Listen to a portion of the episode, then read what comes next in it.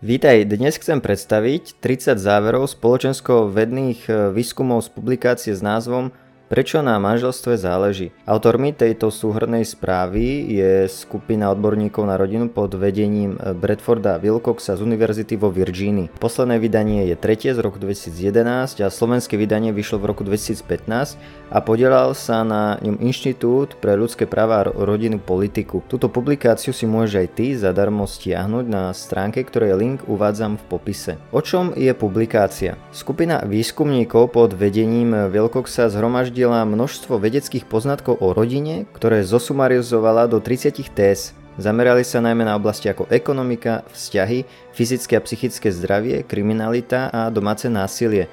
Skúmajú, aký vplyv na tieto oblasti majú rôzne formy rodinného usporiadania, čiže manželstvo, kohabitácia, neúplné rodiny či zložené domácnosti. Osobitnú pozornosť venujú vplyvom kohabitácie na dnešné manželstvo, rodinný život a dobro detí. Sumarizujú tiež výskumy o vplyve rozvodov, nevlastných rodín a neúplných rodín na deti, dospelých a širšiu spoločnosť. Cieľom tejto súhrnej správy je zhrnúť aktuálne výskumy v oblasti rodiny do stručnej a prehľadnej podoby a prispieť tak k lepšiemu pochopeniu významu manželstva v dnešnej spoločnosti.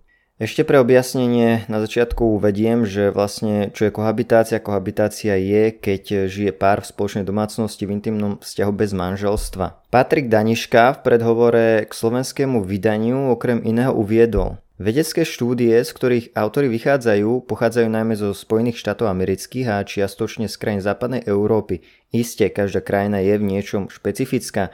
Napriek, tomu platí, že rodinné trendy na Slovensku sa do značnej miery podobajú tým v západných krajinách a s odstupom času ich kopírujú. Preto je publikácia Prečo na manželstve záleží aktuálna aj pre slovenského čitateľa. Ešte predtým, ako prejdem k daným 30 zisteniam a záverom, v úvode publikácia opisuje 5 nových tém a 3 kľúčové zistenia. Pozrime sa teraz na tie témy. Poprvé, život v kohabitujúcich domácnostiach prospieva deťom menej v porovnaní s prostredím nenarušenej rodiny založenej na manželstve.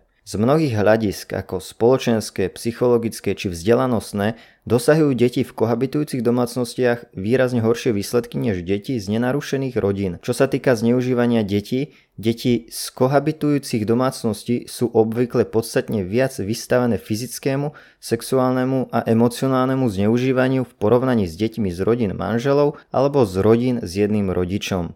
Po druhé, nestabilita rodiny vo všeobecnosti škodí deťom. Deti, ktoré sa rodia do manželstiev, sú obvykle menej vystavené rôznym formám rodinnej nestability a rizikám, ktoré nestabilita predstavuje pri ich emocionálny, spoločenský a vzdelanostný rozvoj. Po tretie, prostredie amerických rodín je čoraz nestabilnejšie. Jednou z kľúčových príčin, prečo deti žijú v čoraz turbulentnejšom prostredí je skutočnosť, že čoraz viac detí sa rodí a vyrastá v kohabitujúcich domácnostiach, ktoré sú proti manželstvám podstatne krehkejšie. Po štvrté, rastúca nestabilita amerického rodinného života okrem iného zvyšuje pravdepodobnosť, že čoraz viac dospelých, aj detí, bude žiť v tzv. zložených domácnostiach. To sú domácnosti, kde žijú deti a dospelí spoločne s rôznymi inými osobami, ako sú nevlastní súrodenci, nevlastní rodičia, nevlastné deti alebo osoby bez príbuzenského vzťahu. Jedným z nepriaznivých indikátorov je plodnosť s viacerými partnermi. Deti pochádzajúce z takýchto vzťahov majú obvykle horší vzťah s rodičmi,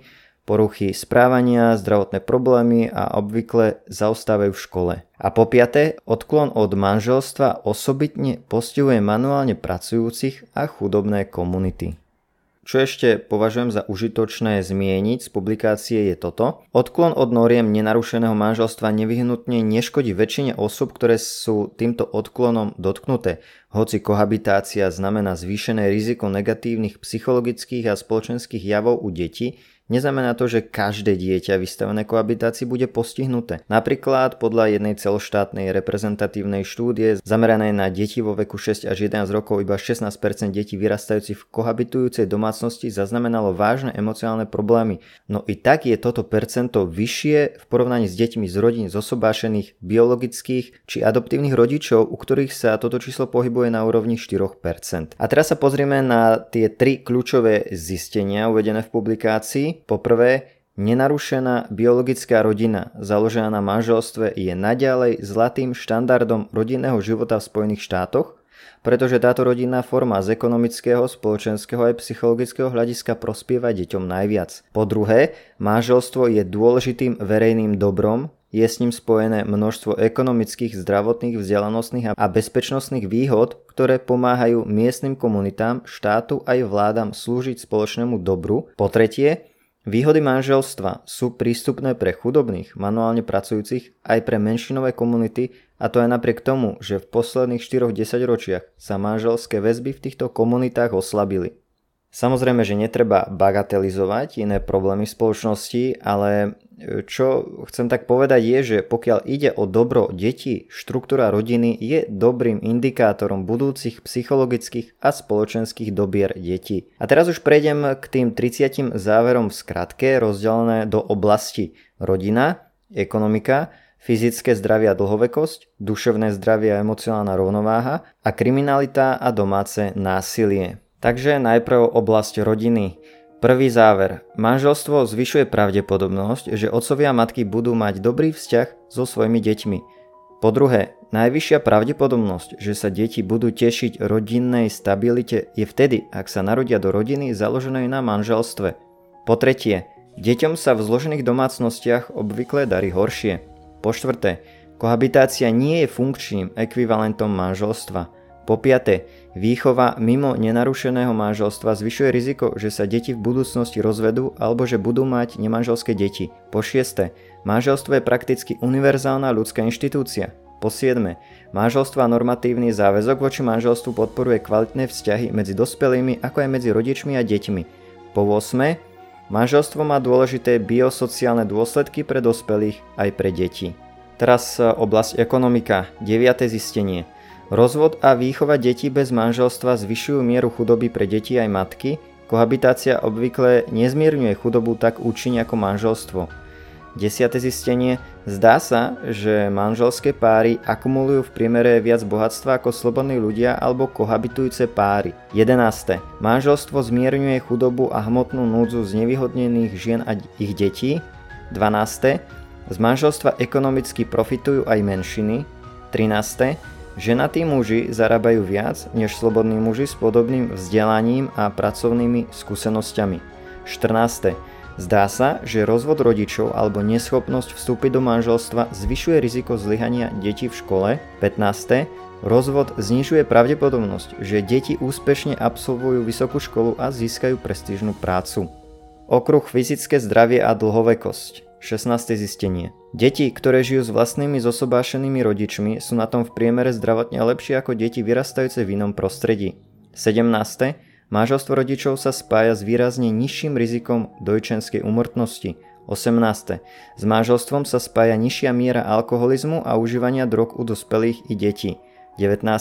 Zosobášení ľudia, osobitne zosobášení muži, žijú v priemere dlhšie ako ich slobodní rovesníci.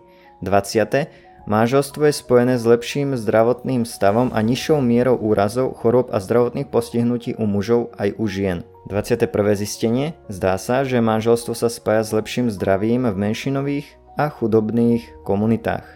Oblasť duševné zdravie a emocionálna rovnováha. 22. bod. Deti rozvedených rodičov majú vyššiu mieru psychického napätia duševných chorôb. 23. bod. Kohabitácia je spojená s vyššou mierou psychických problémov u detí. 24. Zdá sa, že rozpad rodiny výrazne zvyšuje riziko samovrážd. 25. Vydaté matky obvykle trpia depresiami menej ako slobodné alebo kohabitujúce matky. A posledný okruh, kriminalita a domáce násilie. 26. zistenie. Chlapci vyrastajúci v narušených rodinách majú väčší sklon k delikvencii a kriminálnemu správaniu. 27. Zdá sa, že manželstvo znižuje riziko, že sa z dospelých ľudí stanú buď páchatelia alebo obete trestných činov.